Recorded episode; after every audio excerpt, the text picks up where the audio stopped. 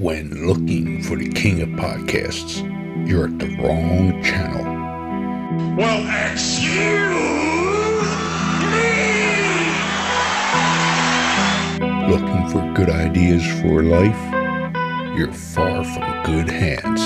Hey, bud, what's your problem? If you think the listener is always right, you're far from the right place. I'd avoid her! Even in the future, nothing works! Hosted by a Northeasterner by birth, but a rebel by choice. Are you threatening me? If you want a host that floats between love and madness, And we know the night is always gonna be here anyway. Thinking of you's working up my appetite. Looking forward to a little afternoon delight. then play on and listen to Crazy Train Radio. All right, guys, uh, listen, this is the blues riff and B. Watch me for the changes and try and keep up, okay?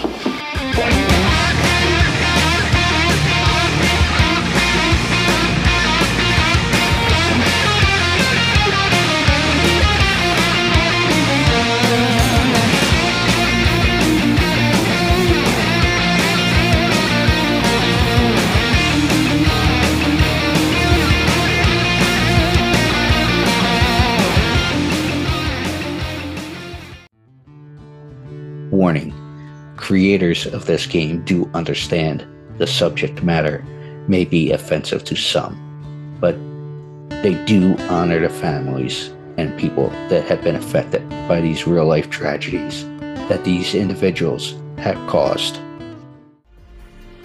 Want to play a game? Oh, yeah! Lover of true crime? Yes, yes, yes. Well, we got an interesting game for you to check out. Wow. with the mashup of influences such as horror movies, collecting cards, and RPGs What? led to giving birth to an incredible creation of this game Killers, the card game. You are all my children now.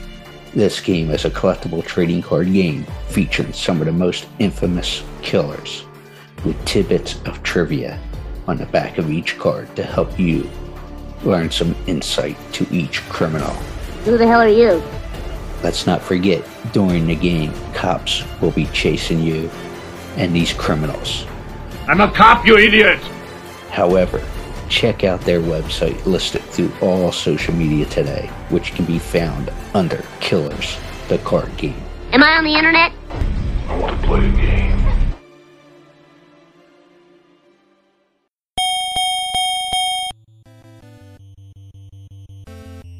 Hi, it's Jackie Kallen, the First Lady of Boxing. And I don't know about you, but I listen to Crazy Train Radio, and so should you. It's a knockout.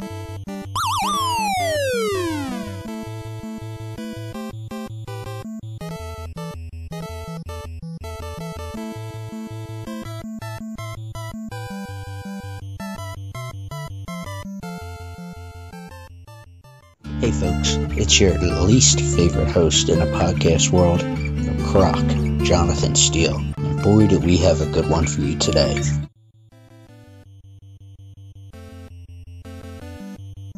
Ladies and gentlemen, boys and girls, children of all ages, this next guest is certainly a trailblazer, as she has done many firsts in the boxing world. As first, she was a publicist for the great Tommy Hearns of the great flooding city of Detroit, to move on to become the first female boxing manager for folks such as Bobby Hitz, Bronco McKart, and the legendary James Toney. She is going to be inducted into the International Boxing Hall of Fame this coming June. But let's go ahead and welcome Miss Jackie Kallen. Jackie, how are you? I'm Congratulations wonderful. On Thank the you. I'm happy to. I'm happy to talk to you. but congratulations on the induction into the Hall of Fame in June. I really appreciate that. I, I'm really honored, and uh, to be the first female boxing manager ever in- inducted is great. Because when you're the first, you're always the first. You know, no one else can ever take that away from you. So, I'm I'm really excited about it, and uh, you know, it's a privilege, and um, I'm just very happy that they selected me. Finally, after 45 years in the business. Hey, you're still the first though.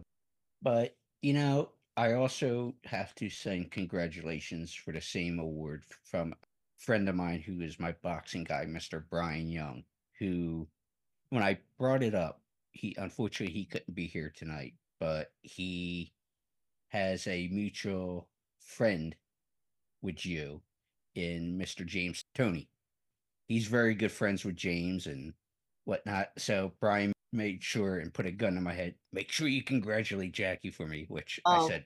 Tell him thank you so very much. And you know, uh, if it wasn't for James Toney, I I doubt that I would would be where I am. And we kind of made each other, so to speak. You know, I found him and he found me at the same time. He needed a manager and I was there and it just clicked. And for six years, um, it was magic and we really accomplished a lot together. And I'm just really proud of all of his accomplishments. And of course, he got in the Hall of Fame a couple years ahead of me, but um, it's just so great to see him there and uh, know that now I'll be there with him. And so that'll be our legacy that we're both in that same International Boxing Hall of Fame together.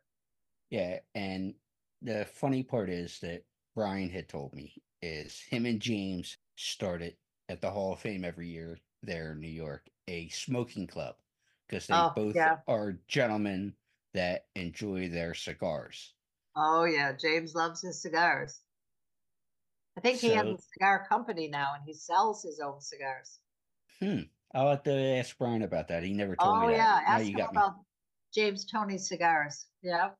He he always talks about you know them enjoying time sitting and talking you know over a cigar every year at the hall and such, telling stories and learning and such. But so I'll have to ask about that when I talk to Brian. But backtrack a few years before the managing deal. Okay. The journalism. You yeah that was my background. Folks, yeah, you interviewed folks like the Rolling Stones, Sinatra, Elvis, countless others. And for me, that is awesome. Even though I'm only 39, I appreciate that you had a chance to be with Old Blue Eyes, who was another Jersey guy, Absolutely. and Elvis. So and Michael Jackson and and a lot of other very iconic people that were cultural icons, you know, in the last century.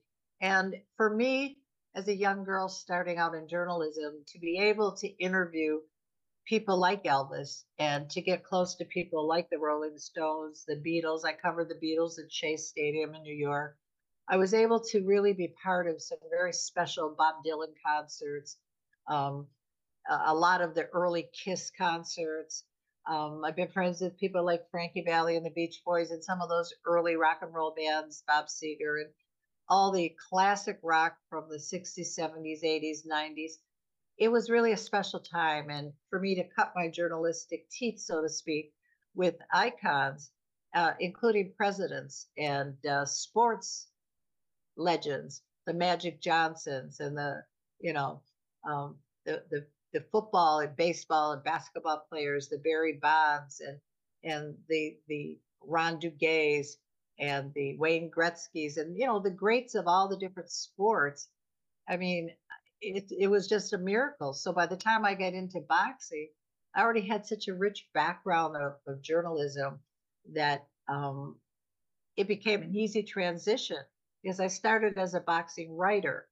I went from entertainment to sports I, I still did entertainment, but I added sports to it, uh, to you know what I did, and boxing just became one of the sports I covered. But it became the sport to me. You know, I, I just fell in love with boxing and went to work with Tommy Hearns, Emanuel Steward and the Kronk boxing team, which I was lucky enough to live near, being here in Detroit. So I was able to spend 10 years studying boxing with Emanuel Steward and Milt McCrory and Hilmer Kenty and all the Kronk fighters. And so I learned so much. Before I ever struck out on my own as a manager, I learned from Emanuel everything, you know, how to wrap hands, how to stop cuts, how to pick the right fight at the right time for your fighter. uh, what you look for when you sign a fighter. And so much that I, it was like a college education in boxing. And he was my professor. And may he rest in peace. He was just such a wonderful man to, to know and, and to learn from. And by the time I kind of set out on my own path, managing first Bobby Hitz out of Chicago, then James, then Bronco McKart, and Boom Boom Johnson and Pinklon Thomas and so many other fighters, I had that Emanuel Steward mindset. You know, he he really taught me a lot. And I think I was ahead of the curve because of that. You know, I didn't just come out of the box cold. You know, I had a really good good mentor. Well, you covered a lot of ground there and you kind of sort of beat me to the punch. Uh, pardon the pun there, since we are talking boxing as I pour myself a drink. And how did a nice young Jewish girl from Detroit end up at Kronk's gym covering boxing and connect with Tommy Hearns? It's interesting because I was sent on an assignment to do an interview on this young fighter turning pro out of Detroit who was Tommy Hearns. And I was fascinated by the sport. I think it was more the fact that Tommy Hearns had the meanest look on his face I'd ever seen. His stare at the beginning of the fight was like, I was afraid, and I wasn't even in the ring with him. I was just sitting there ringside, and I looked up, and he had this look on his face like he seriously wanted to hurt this guy. And I thought, oh my gosh, you know, I, I never saw anybody that angry. What did this guy do to him? I mean, he hates him. And then after the fight, when I went to talk to him, he was like, yes, ma'am, and so sweet. And I went, where is that switch that you go from being this like nasty killer instinct to being this nice, sweet young man. I wanted to know more about the dichotomy of a person where you can go from one extreme to the other. So I did a story on Tommy, and then I did an interview with Emanuel. Then I did an interview with Mickey Goodwin, who at that time was his other fighter. He only had two fighters at the time. And Emanuel hired me to be the publicist for the gym. And the first time I went down there to the Kronk boxing gym, it was such an eye opener because it was 100 degrees. I mean, I never, it was like a boiler room. I felt like I was in a sauna. He kept it extremely hot so guys could make weight easily. They got used to that heat and it loosened up their muscles. It was really the way he trained them was to, to train. It was like that kind of um, yoga that they do that, uh, what's it called? I don't do yoga, but there's a yoga that Hot yoga. Do in the heat, you know. So he had the gym super, super hot. And, you know, I didn't know. I kind of walked in there, this, like you said, this white Jewish suburban mom. And I'm looking around and I'm the only white person, certainly the only female. And they're all looking at me like, what's she doing here? And as I left there and got in my car, the first thing I noticed was a cockroach crawled out of my purse.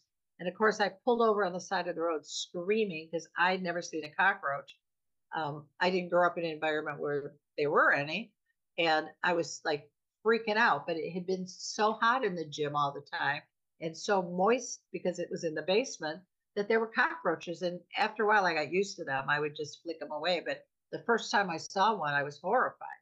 And that was my indoctrination, you know, this little prissy, girly Jewish girl coming home with cockroaches in her purse. It was like, oh no, uh, I'm not going to have that. But I got used to it and I got used to the sounds of the heavy bags of the speed bags. I got used to the smells. I got used to the the whole rhythm of the gym, and it became like going to my office.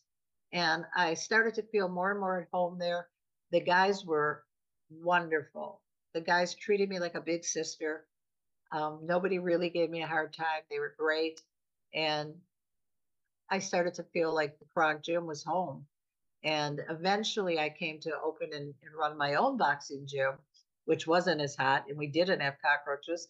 It was carpeted and it was very chic. But the point being is that you can get used to anything. And I did. And I loved it. And uh, I would do it all again. It was just such a great experience. And I was a total fish out of water. I did not look the part. You know, I didn't dumb down or dress down. I went with my nails and my jewelry and my high heels and my designer clothes. I didn't try to fit in. I just went as who I am, and they accepted me, and I learned to love them. And it was a, a, a strange little relationship I had with all these fighters, but it worked and it's still working 45 years later. Yeah, it's when you think about the story arc, I guess we can call it, from that start, those first couple of times in the gym to now, mm-hmm. over that 45 year period.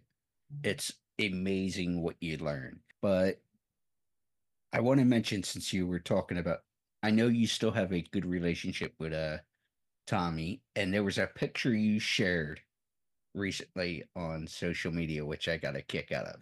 With and me and my dog and him? Frankie, yes. Yes. Tommy and I see each other um, all the time. He lives close to me. And, um, you know, sometimes I'll just throw the dog in the car and we'll go over and hang out for a little while, or we'll go out to lunch, or I'll pick him up and go to a fight locally or whatever. We're like best friends, and we've been best friends since he was 19 years old. So it's, you know, 45 years now, going on 46 years. And um, he's like the best friend that you could have. If I need something, he's there. And he knows if he needs something, all he has to just pick up the phone. You know, he called the other day, his electric fence wasn't working. I said, Frankie and I are on our way. And I brought a contractor with me and we went out there to see what he needed to fix the fence. If I have an event where I need him to show up, like tomorrow night, my friend's opening a restaurant. She said, I'd love Tommy to show up. Called Tommy. I said, meet me there at six. We have that kind of a synergy and a, and a connection. It's more like brother sister at this point because we've been together so long. And he's been at my kids' weddings. And, you know, when I first met him, he was a kid. I was a young mom. Now I'm a grandmother and he's a grandfather and you know we talk about our kids and we talk about our grandkids and so much has gone on in, in all the years that we've been together so many occasions birthdays and you know anniversaries and and holidays and things like that so i would say he's probably one of my best friends so what is that like before i move forward to like you said, it's been 45 years going on 46. You guys have been around each other with births and deaths and anniversaries and weddings right. and grandkids and you know just you guys share all these different life you know milestones Correct. so what is that like for you to be able to have somebody like tommy and other folks as well sharing these different milestones with? You know, at the beginning, it took a little while for us to bond. You know, I'm a white female from the suburbs. He's a black male from the inner city. Our backgrounds were very different. And, you know, there's all the isms, the racism, the sexism, the ages, and the, all the different things that would divide people. But none of them divided us. You know, um, neither one of us care about ethnicities or age or none of that. We're both the kind of people that just love everybody that we love and we don't care. So it was kind of an easy friendship right from the beginning because, you know, my being female didn't matter to him. Um, over the years, you know, a lot of people would say, Oh, are you two dating? Or, you know, sometimes when we even go out now, someone will come up and say, Oh, Mrs. Hearns, do you mind if I ask him for an autograph? And I go, I'm not Mrs. Hearns, but you ask him, you know. And Tommy will tell everybody, you know, we're just best friends. We're platonically best friends. A lot of people don't understand that a man and a woman, black and white, young and old, I mean, Tommy's 65. I'm going to be 78. We, we have a lot of, you know, differences, you know, in, in our lives, but none of them matter because our friendship is so strong that none of that has any effect on our closeness. We're there for each other. And I feel that way. If James needs something, Bronco McKart and I are still very close. Scotty Buck, one of my fighters, I was just in Florida, got together with Pinklon Thomas, who I used to manage. I see Tom Boom Boom Johnson, who I used to manage. I stay in touch with all my fighters because they were all my children. They were all part of my life. And I don't burn a bridge. That's one of the things I live by.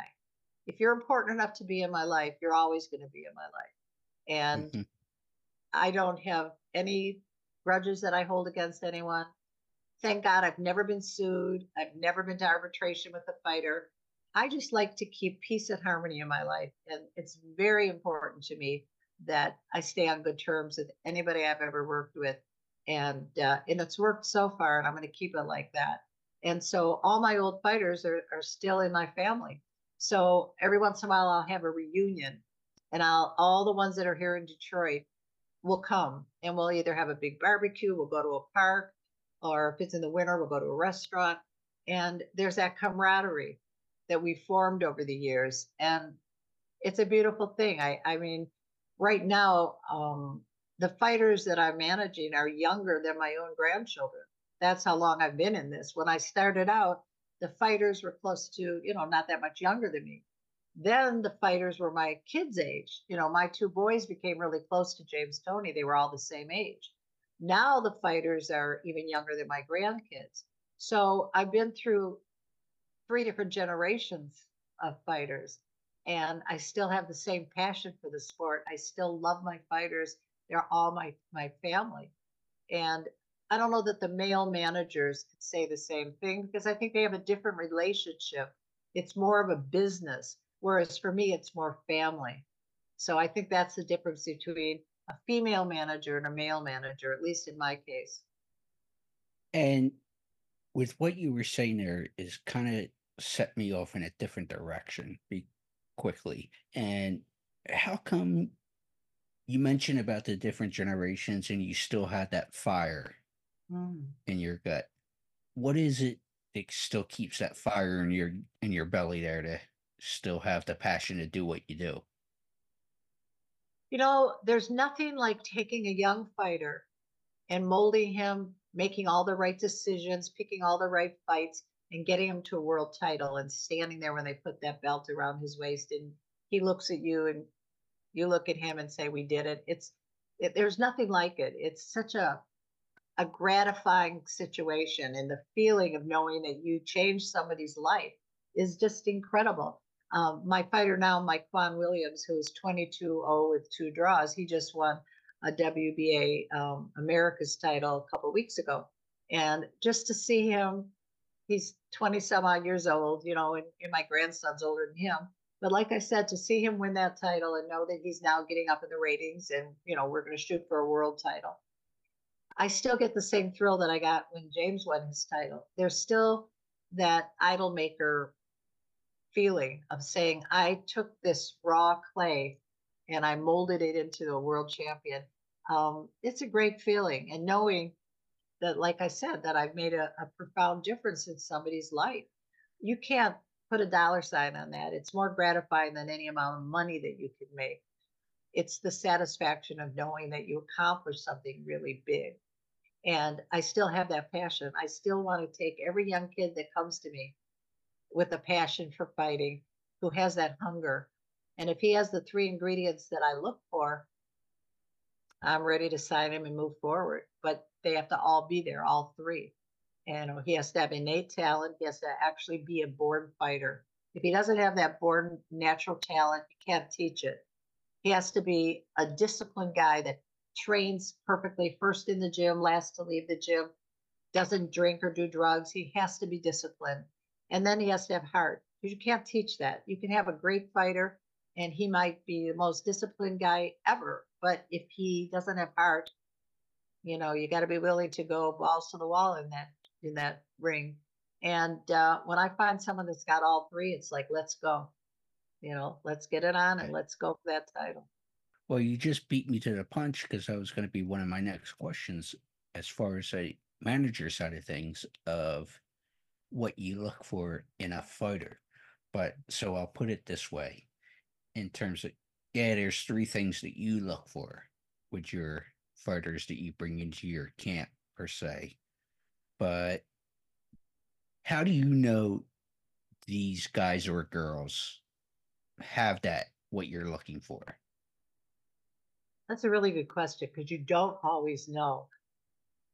I've signed fighters that I was sure had the whole package and they were going to definitely go all the way. And something along the way, either an injury, uh, an attitude that I just couldn't put up with, or bad habits. They they'd be late to the gym, or some days they wouldn't come in. I'd check them in the morning, see if they were running, they were still sleeping, stuff like that. And it just, I just said, you don't have it. It's not going to happen. Um, so sometimes the ones you think are going to be great aren't. And then I've had kids that came to the gym that I thought are marginal. I don't know how far they're going to go. And they've surprised me and gone a lot farther than I thought they would go. And a lot of it's psychological You know, I'll get a fighter who has no confidence. Oh, I don't know if I could beat this guy. And he's tall, he's a southpaw, and I don't know. And I have to convince him of how good he actually is because he has that that insecurity. And then I get the guy who says, I could fight for a title tomorrow. You know, he thinks he's all that. And I have to say, hey, buddy, hold it. You're good, you're not that good. And I'm not going to risk it. And I'm not going to put you in over your head just because you think you're ready. I know you're not. So it's that psychological connection that I have to have with the guy where I can talk him up or down based on what he needs. And that comes from a background of psychology where at one time I wanted to be a therapist. So I did a lot of studying. And that helps me a lot in understanding the different personalities of the fighters I work with so that I can try to get in their heads and work with their strengths and their weaknesses. And it's been a real gift because, you know, I, have been able to talk a lot of guys and girls into believing in themselves and uh, and going that extra mile. Now, when you bring on a fighter as a manager, and I'm just learning the boxing game in recent, I'd say in the past couple years, really doing deep dives. And obviously, I know the legends, you know, your Larry Holmes, your Ali's, your Tyson's, et cetera, et cetera, Mayweather's down the line. But when you sign a manager agreement with a fighter, is it a fight to fight agreement? How does that the business side structure look like? Well, that's different with every manager, I'm sure. You know, I sign like a three to five year contract and I guarantee a certain number of fights a year. And then I hook up with the promoter who will work together.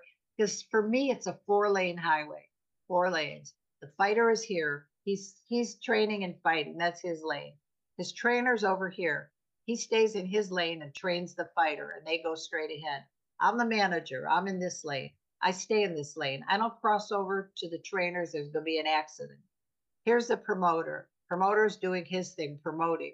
If he promotes and I manage and he trains and he fights, it's smooth sailing. We'll go right where we're going. If we start crossing over, there's accidents. So I always find fighters that don't try to manage. I find promoters that don't try to train. And I try to keep everybody in their own lane and it's a smooth ride it's hard because sometimes you'll you'll have people that do try to cross over tell the other one what to do. Um, and it's kind of up to me to keep them all straight and not get tangled up. You're the promoter. Please don't tell the trainer how to train him. Yeah he needs to sit down more on his punches. I get that. He has to work on his footwork. Tell me i'll tell the trainer but don't you cross over into his lane. And if i keep everybody straight it's perfect. So you know i'm kind of the traffic cop that keeps everyone in their lanes and it seems to work and it's easier for me that way.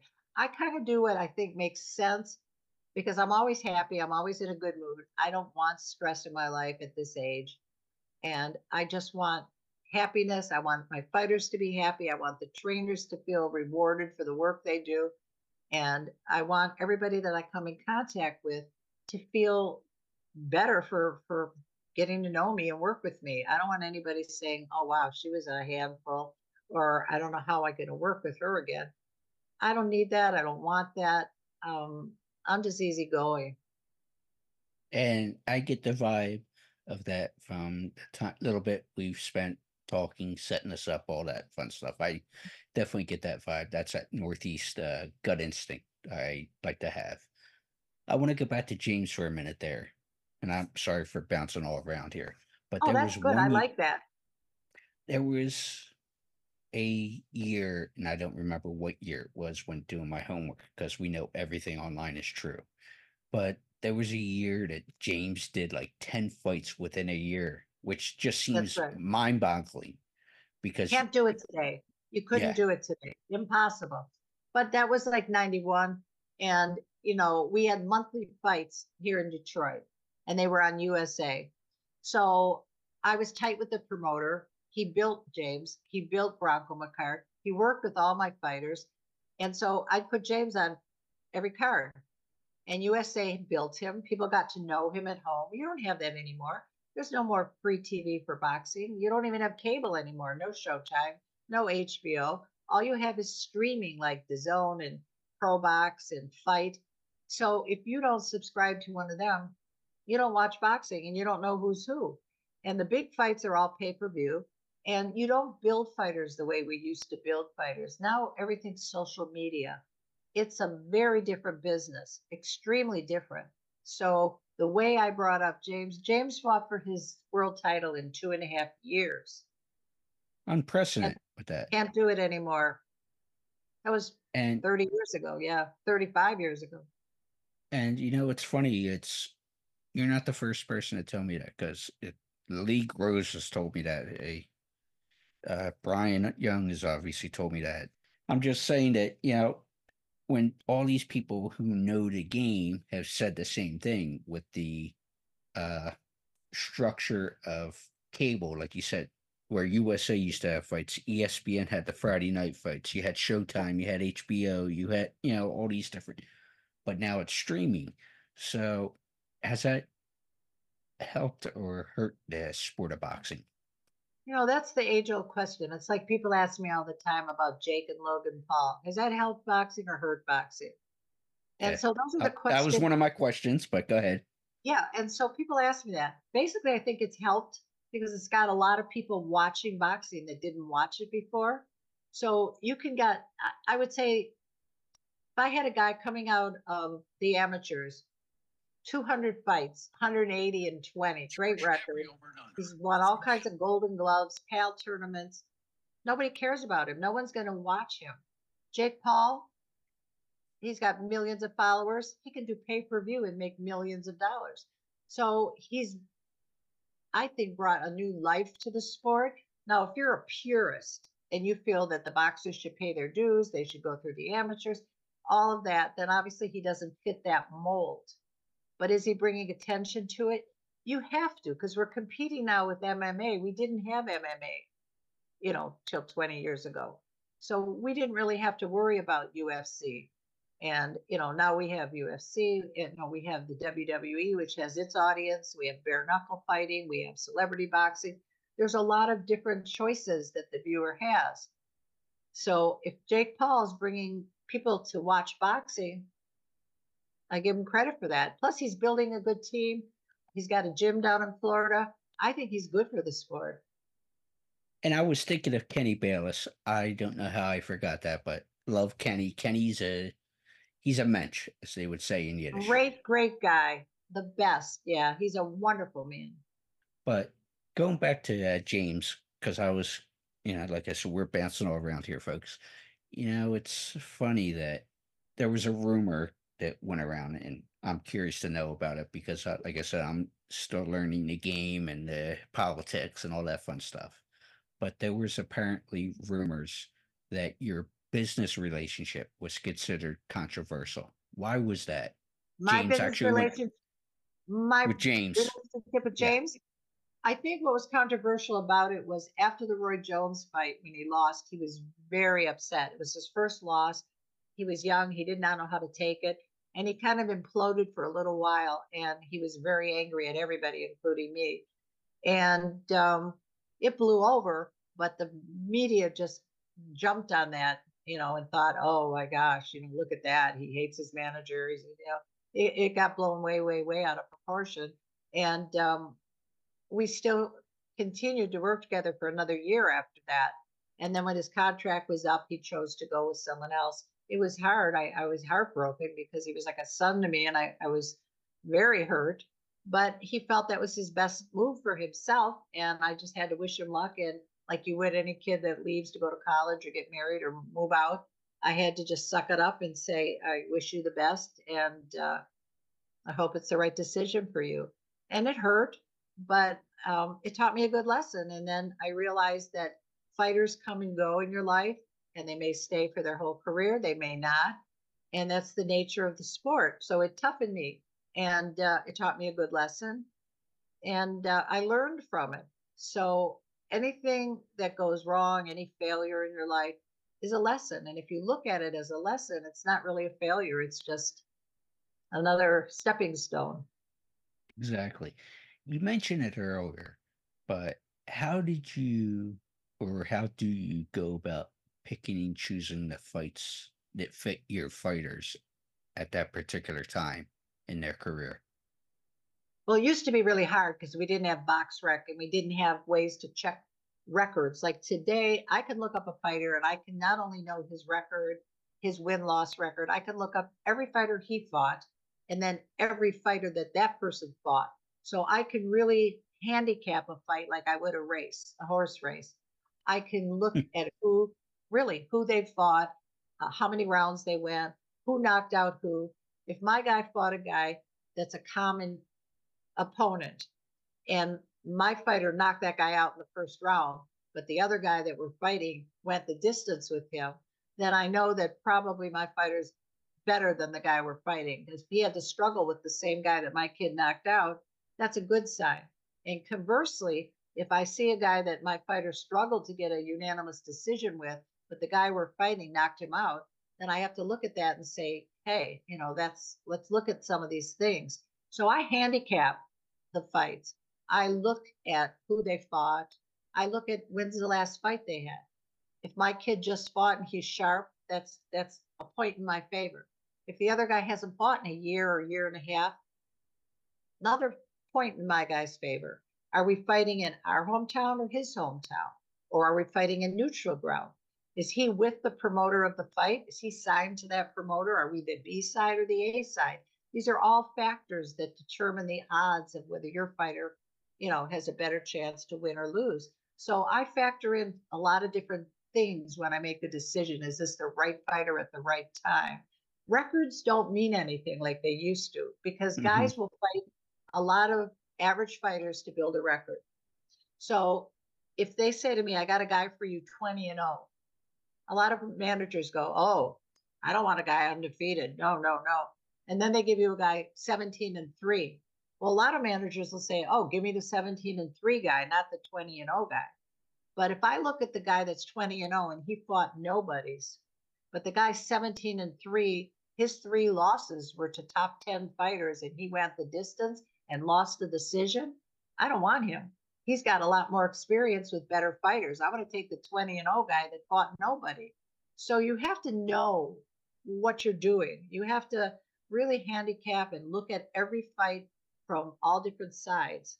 You know, again, it's where the fight is, who's connected to who, who are the judges, are they neutral judges? Um, there's so many factors. So you have to do your homework, and a good manager does their homework with all that being said, and it's funny. I was just texting Brian about the mention about the cigars quickly, and I won't say he lost bets on the cigars and James's cigar company, but we won't go there. But uh, he he got a laugh that I told him you brought that up. But with what you were just saying, would you consider yourself a purist when it comes to the fight game? I think so. Yeah, I, I am because I came up back in the early days of the 70s when there was still, you know, the Muhammad Ali's and the Larry Holmes and all the the really good fighters. I came up during the, the era of the Four Kings, the Hearns, Leonard, Hagler, Duran era. I came up during the Mike Tyson and Evander Holyfield years. So I think that I was exposed to some really, really legendary, iconic fighters. And then it makes it a little different today for me to see some of the fighters that people think are so great. When I look at them compared to the early fighters, the Sugar Ray Robinsons and the Rocky Marcianos and the Rocky Grazianos and you know the Ezzard Charles, and I became kind of a student of the sport and started watching fight tapes many years ago before there were YouTube videos. You had to actually get a VHS tape and put it in and watch it. And or reel to reel. Reel to reel was even, you know, the earlier fights that I saw. So I guess I'm a purist in the sense that I look for that old style throwback fight as far as, you know, I know what a really good fighter is. So I kind of look for that. So I'd say I'm a purist in that respect. Well, curious to know when they obviously we advanced and all that fun stuff, you had involvement with the contender, Stallone and Mark oh. Burnett and all that. So, was that something that was good or bad for the sport at the time? And even now, looking back, hindsight 2020. I think it was good for the sport in the sense that it, it it got some mainstream people at home that watched it because of Stallone and you know we're big Rocky fans. Um, the fighters they picked, there were 16 of them. Um, there's still 14 of them alive. Two, we lost two of them. Um, I stay in touch with a lot of them. We just did a reunion show last weekend um, with seven of them and myself, and um, it put a spotlight on the sport. It was supposedly going to find the next big world champion. Um, none of them really came out of there as superstars the way they thought that it would have been. And then the seasons after that weren't on NBC. They were on ESPN and different networks, you know, until it finally faded away. But I'd like to see it come back, maybe even as a female version. Um, I love the idea of a competition. I love the idea of the camaraderie of the guys that all live together and the relationships they form. They're all still really good friends. Uh, the 14 of them that are left, different ones stay in touch with each other. And it was a wonderful experience for me. Um, I had known both Ray Leonard and um, Stallone for probably 20 years before we did the show. So there was that familiarity going into the show. And we all had the same dressing room, the three of us. So every day we go into the dressing room and wait for our times to go on. And so there were so many days of just talking about stories. Ray had so many stories. And of course, Stallone, he's such an amazing man. He writes, he produces, he directs, he acts. He's he's incredible and the nicest guy you'd ever want to get to know. I, I can't say enough about him. He's just so great. But spending that amount of time with two legends like that was a gift, you know. Um, I would do it again in a heartbeat. It was so wonderful. And um, I love those two guys so much. And it was just a real privilege to be able to be with them every day for a couple months. I mean, it was a great gift. I'll I'll never forget that. Nice to hear. I always want to connect with Stallone, even just oh. as a fan. Oh, he's the best guy you'll ever meet. Yeah, really. Even just as a fan, it'd be great to say hello and whatnot because I've heard. And he's he is wonderful to his fans. A girlfriend of mine was uh, at a drugstore the other day down in Florida, and she ran into him and went over to him and said, Hey, you know, I'm a friend of Jackie's. And he went, Oh, how are you? And how's she doing? And he was so nice to her. She said, I couldn't believe that I'm standing there talking to Rocky. And then the next minute it's like, Oh my God, it's Rambo. You know, you see him and you and you see these iconic roles that he played flash before your eyes. And I mean, he's just an amazing man. I can't say enough about him. And his brother Frank's a pretty great guy too. They're they're just wonderful guys. Frank could sing. I'll, I'll put oh, that out there. He can sing. He can play guitar. He is uh, an excellent hunter and he's an excellent marksman. He's very talented in a lot of ways. And I was friends with their mom, Jackie, and she was a character too. I loved her. And they're just great people. And um, to get to know them adds to your life. They're the kind of people that you want to get to know. They're exceptional. The Stallones are really great and especially because I'm from the Philadelphia area, Rocky is oh. obviously, you know, considered a god. And I've heard stories of Sly telling stories that whenever he's in the area, and they just recently did a Rocky Day in I December. Saw, I saw that. And yeah. He, he chuckles that when he's in town or in the area, people don't see Sly Stallone. It's hey, you rock, hey, you know, and they think of the character. Obviously, it's well, yeah, and they even talk to him like that. Yo, Rocky. Yeah, exactly. You know, how's Adrian? Uh, you know, they get right away into that that mold, and yeah. that's who he is. Look at the statue they put up of him in Philadelphia. People run up and down those steps.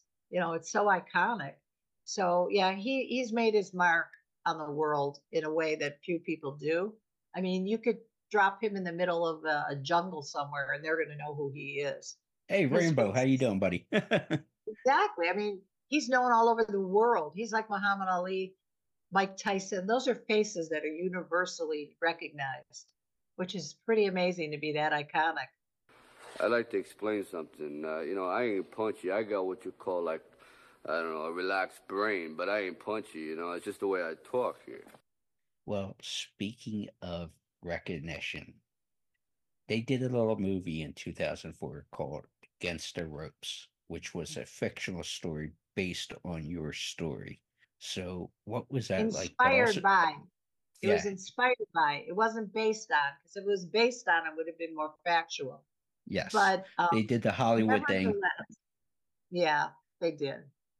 They did. But what was that like to have that take the inspiration to make a fictional story based on what you did, but also have Meg Ryan play yourself? I think what I got out of that the most was I've had so many young girls and young people in the last 20 years come up to me and say, Can you give me some advice? How can I make it? I want to be a welder. I want to be, you know, a cement mixer or whatever different fields that they want to go into. And I tell them to go for it. You don't have to listen to other people tell you you cannot do something. If you believe you can do it, I always say, if you believe it, you can achieve it.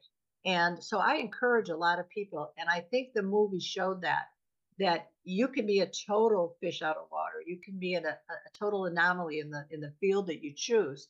But if you believe in yourself and you want it bad enough, you're going to get it, and you can get it.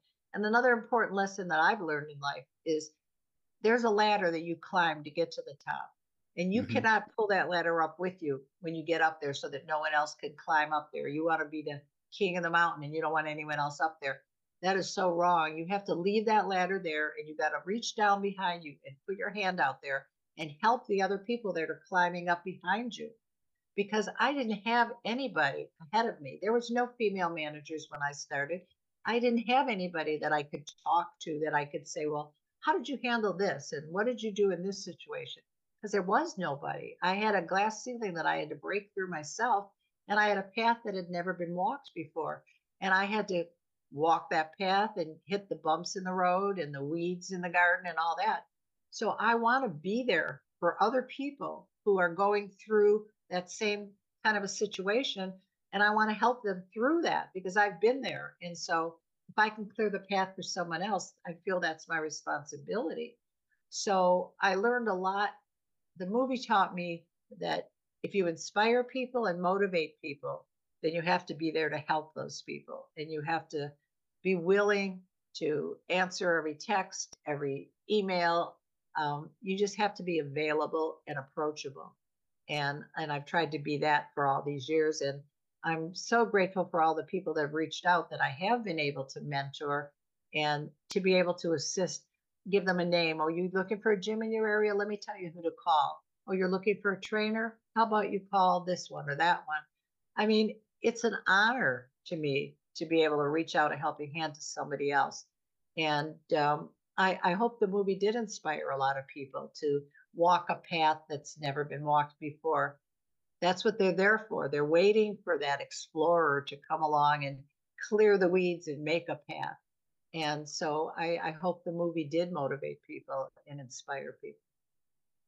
Is there still sexism within the sport of boxing and such? There's all the isms.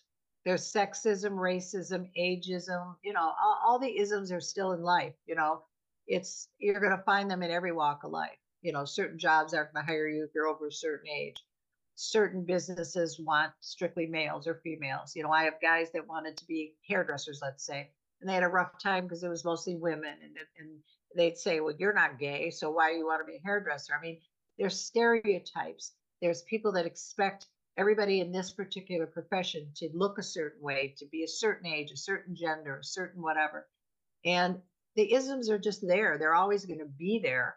You know, I was told a million times starting out to to be a ring card girl. They said that's what you're suited for. Go get a bikini and be a ring card girl. Well, I didn't want to be a ring card girl. You know, that wasn't my goal. If I wanted to be a ring card girl, great, I would have. But that wasn't my goal. But people minimize you. If you look a certain way, you're blonde, you're petite, and so obviously you fit into this role. You don't know anything because you're a blonde bimbo, right? You don't know anything. So you had to prove, I did anyways, that I knew what I was talking about because I didn't look like a Don King. I didn't look like I fit in this business. And people still went by stereotypes. But I tried to show people that there is no stereotype. You can look how you look and still know a lot about your field. You don't have to look the part. And if I could have broken through a barrier in that respect, then I'm very happy I did because I wasn't going to change how I looked to fit the role. I wanted the role to accept me for how I was. And that took some work, but I did it. And what you were just saying a minute ago about the ladder, mm-hmm. it made me think of a quote that somebody told me long ago. It, and that the same people you see going up that ladder are going to be the same people on the other side of that ladder. A hundred percent. Yeah, I was just going to say, and that's why my theory of don't burn any bridges is so true. Um, I've worked with people that gave me a hard time, and I didn't hold it against them. Excuse me. I didn't have a grudge. I said, I'm going to work with you somewhere down the line. Sorry, it's not right now. Um, but we may someday end up working together. So let's stay on good terms. And even people that were not kind to me or that cut me down or, or um, underestimated me, I smiled and said, That's okay. I'll be back and maybe we can work together. Never burned a bridge because you never know. Like you say, I'm going to meet the same people coming and going. So I don't want to have bad feelings and then have to try to make up. I rather always just be on a good term. And then if we can work together again, we will. You just mentioned Don King. And obviously, there are tons of stories out there about the man. Mm-hmm. What kind of dealings did you have with him? Oh, I, I dealt with him from the very beginnings of my career. You know, we always cross paths, or, you know, Emanuel would be working with him, or you know, different fighters that I'd work with would be on his cards, whatever. I'm very close to Christy Martin, and she fought for him on all the cards with Tyson. And, you know, he was always pretty much very respectful to me. Um, we had a couple of instances where he tried to undermine me or tried to, you know, pull the race card, like, well, why do you want to work with a white woman? And, you know, my fighters were pretty loyal and they said, hey, I'm happy with her, but thank you. And he respected that and and I like the guy. I've always liked Don, and um, I had nothing but good relations with him. But I choose to have that with everybody. I don't want bad blood. I don't want to say anything negative about anybody because the minute you say something bad, it's going to get back to that person, and then they're going to have a hard on against you. And oh my gosh, it's just not worth it. And I just try my hardest to always have something positive to say. And you know, if somebody's done something really egregious and really bad, I'm not going to protect them and say, oh, they're great. You know, if you ask me, I'll tell you, watch out, watch your back. But I'm not going to smear anybody or go out of my way to hurt someone's reputation. That's just not who I am. Yeah. And that's been my goal in 11 years of doing this. And yeah, there are stories about people and all that stuff and the dirt, as people would like to go for. But mm-hmm. why? What's that going to accomplish? A few more clicks? You're right. You know, you're right. And if you can see the bright side of everything, and if you can find the good in everybody, it's there. I mean, if you go out looking for someone to be an asshole or a jerk, you'll find it because a lot of times they are. You're looking at one right here, but oh, stop! I don't believe that. But I tend to look at everybody in a good light, and until they show me otherwise, I only see the good. Now, if you show me a bad side, you know, that's on you. And then I might change my opinion. But as long as someone's nice to me, I don't care if someone tells me so and so's this and that. Unless I see it for myself, I'll form my own opinion. I don't let anyone else's words affect me at all. And that's why I was able to survive in this business for so long. Because when people told me, oh, you can't do this, or you can't do that, or you don't fit in, I just said, okay, thank you for your opinion, and I respect that. And then I went about my business and did what I was going to do. I don't let the outside voices affect me. I've never been someone that was out there seeking approval, like, oh, I want everybody to like me. If you like me, great. That's wonderful. And if you don't, that's okay. Nobody's liked by everybody. Mm-hmm. And we all make mistakes in life. And I'm human, but I don't go out of my way to look for something bad in someone, and nor do I go out of my way to seek approval. I think water seeks its own level. Good people find each other. And I've been so blessed in my life and in my career that I've worked with so many wonderful people. I mean, the people that I work with, even now, the Lou DiBellas and the Dmitriy Salitas and the Carlos Linases and the Bobby Hitzes and you know the the Golden Boys and Bob Arum and all, all the people that I deal with are are just great to me. And maybe it's because I've outlasted so many people, and you know I'm an OG now, and uh, you know I I've stood the test of time. But I think when you give people respect, um, you get it back for the most part. And yeah, I was joking there about myself. Unless you give me a reason to be that asshole or whatever you want to call it. Right, right. And like you said, if you don't like me, great. If you do, even better. My joke I always tell is that when I'm long gone from here, I'm gonna be buried upside down, and that way those people can kiss my arse. But there you go. But you know what? You can't please everybody. Exactly. And sometimes, no matter how nice you are, there's always going to be someone that's a hater. And they don't like you because you're nice and because you're successful and because you're down to earth and don't have an attitude. They'll still find a reason to dislike you. So I don't worry about those people. They don't even, they, they're not even on my Richter scale. They don't even register. They're just, they're there, but mm-hmm. they're not important in my life. Exactly. Final two favorite fighter of all time, favorite fight movie. Oh, favorite fighter of all time. I love Joe Louis being from Detroit. You know, I have a, my grandmother was his teacher. And so I have a special place in my heart for Joe Louis. Um, James Toney is one of my favorite fighters, and Tommy Hearns. I got to put those three in my my favorite category. My favorite boxing movie. I've seen them all so many times. I would I would say Raging Bull. I loved Raging Bull. I thought that was just excellent. You know, the acting, the writing, everything about it. What's yours? Well, who's your favorite fighter and what's your favorite boxing movie? Hmm. Well, I obviously respect the greats, but I'd say favorite fighter, eh, and because he has local ties, is Bernard Hopkins. He's a Philly um, boy and he's an excellent man and an excellent fighter. So that's a good choice. Movie, I gotta go. Obviously, Rocky, that series, but right. I got a kick out of, and obviously, I would think there was a lot of tongue in cheek in it. Was Grudge Match. Oh yeah, right, right, right. Yeah, yeah but still, I, I mean, and I love the Rocky movies. Obviously, I've seen except for five. No, I tease. People shit oh, on five all the time. I like yeah. Um, I liked them all. I'm not as big a fan of Creed as I was of Rocky because of the way they left him out and all that. But that's just a personal thing. But yeah. um, Raging Bull, Robert De Niro was so incredible, and because I knew Jake LaMotta so well, and he was like an uncle, you know, and I felt so close to him. The movie was just an eye opener because by the time I met him, he was older and mellower. But to see how he used to be was like, oh my gosh. So, yeah, I, I mean, I loved Raging Bull. Well, we're talking on the 29th of January, and this will be out in a day or two. But does any of your talent have anything coming up fight wise? Oh, I'm waiting for my Kwan who just won um, to have a fight coming up, hopefully in April. And then I want him to fight again in June at the Hall of Fame weekend. If that works out, that would be an honor for me to have him fight that weekend. I get my, my, you know, induction.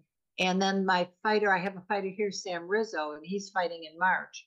He's a 130 pounder. So they, they're both coming up. And then I got a call today from the city of Detroit, and there's talk about um, having a street naming for me. And I mean, I, I was like overwhelmed. I did have a street named after me in my city. It's like, oh my gosh. So they're they're putting a proposal together for the city council and and I mean that would be just the biggest honor. So, you know, every day is a new hurdle, a new challenge, a new accomplishment. And whether it's good, bad, or indifferent, I welcome every day. I mean, when you get up in the years that I'm at, you know, in the higher 70s, you never know. Nobody knows what tomorrow brings. You could be 30 and get hit by a car but I cherish every day. More I seem the older I get, the more I value the time with my kids and grandkids and my fighters. And you know, every day is is a gift to me. Maybe that's why they call it the present because it is a present. But um, I'm just trying to enjoy my life and change the lives of the people around me every which way that I can, and uh, just be a happy camper. And you know, like I said, getting in the Hall of Fame is a great honor. And you know, to do these podcasts, to be able to talk to someone like you and and spread the message of positivity and believing in yourself and going for whatever goal you set for yourself. I love doing that because I think people need to hear that. You you have to know that a positive attitude is going to get you a lot further than bitching, complaining and you know, being down on yourself. None of that works, you know. You can't get light out of darkness. So you have to you have to have positive vibes to get positive results. Absolutely. And congratulations on the Hall of Fame. Brian's Thank trying you. to talk Brian's trying to talk me into coming up, which it's not much of a twist of the arm. Well, how far is it from Philadelphia to Canastota? It's not that far. I well, if I remember correctly, he told me that's near Syracuse, correct? Yes, it's right by Syracuse. Yep. So it's probably about four and a half, five hours. That's nothing. I think you I- should come. I think it's going to be a great weekend. I think you'll. Have you ever been to Canastota for any of these? Never. Well, this would be the one to come to because then you could see me get inducted. And I want as many people there as possible. I want it to be a weekend that I'll never, I'm sure it's going to be a weekend I'll never forget. But so many people say, I want to be there and I'm going to meet you. And I say, you better be because I'm writing down all the people that say they're going to be there. So hopefully you'll get your little butt there and we can have breakfast or something. Yeah. Well, put me on that list. I'm I'm definitely interested. Jackie, thank you so much. Such a pleasure. You asked great questions and it was really, really fun. So anytime you run out of guests, call me up. I got you.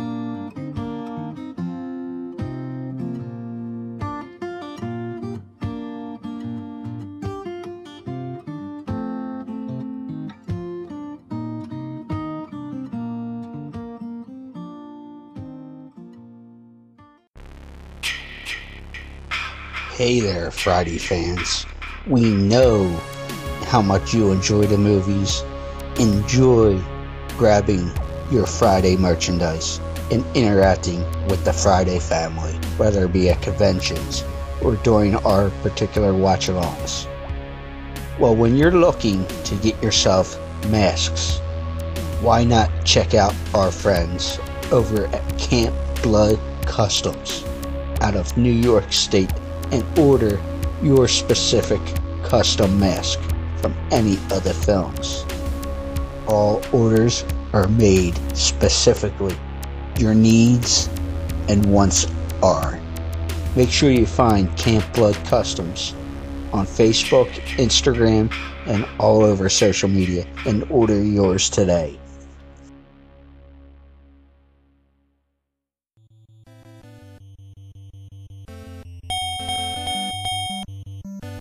Guys, I'm Kenny Bayless, and hey, listen to Crazy Train Radio. It's one of the best podcasts that I know of, and I've done many. Listen to them.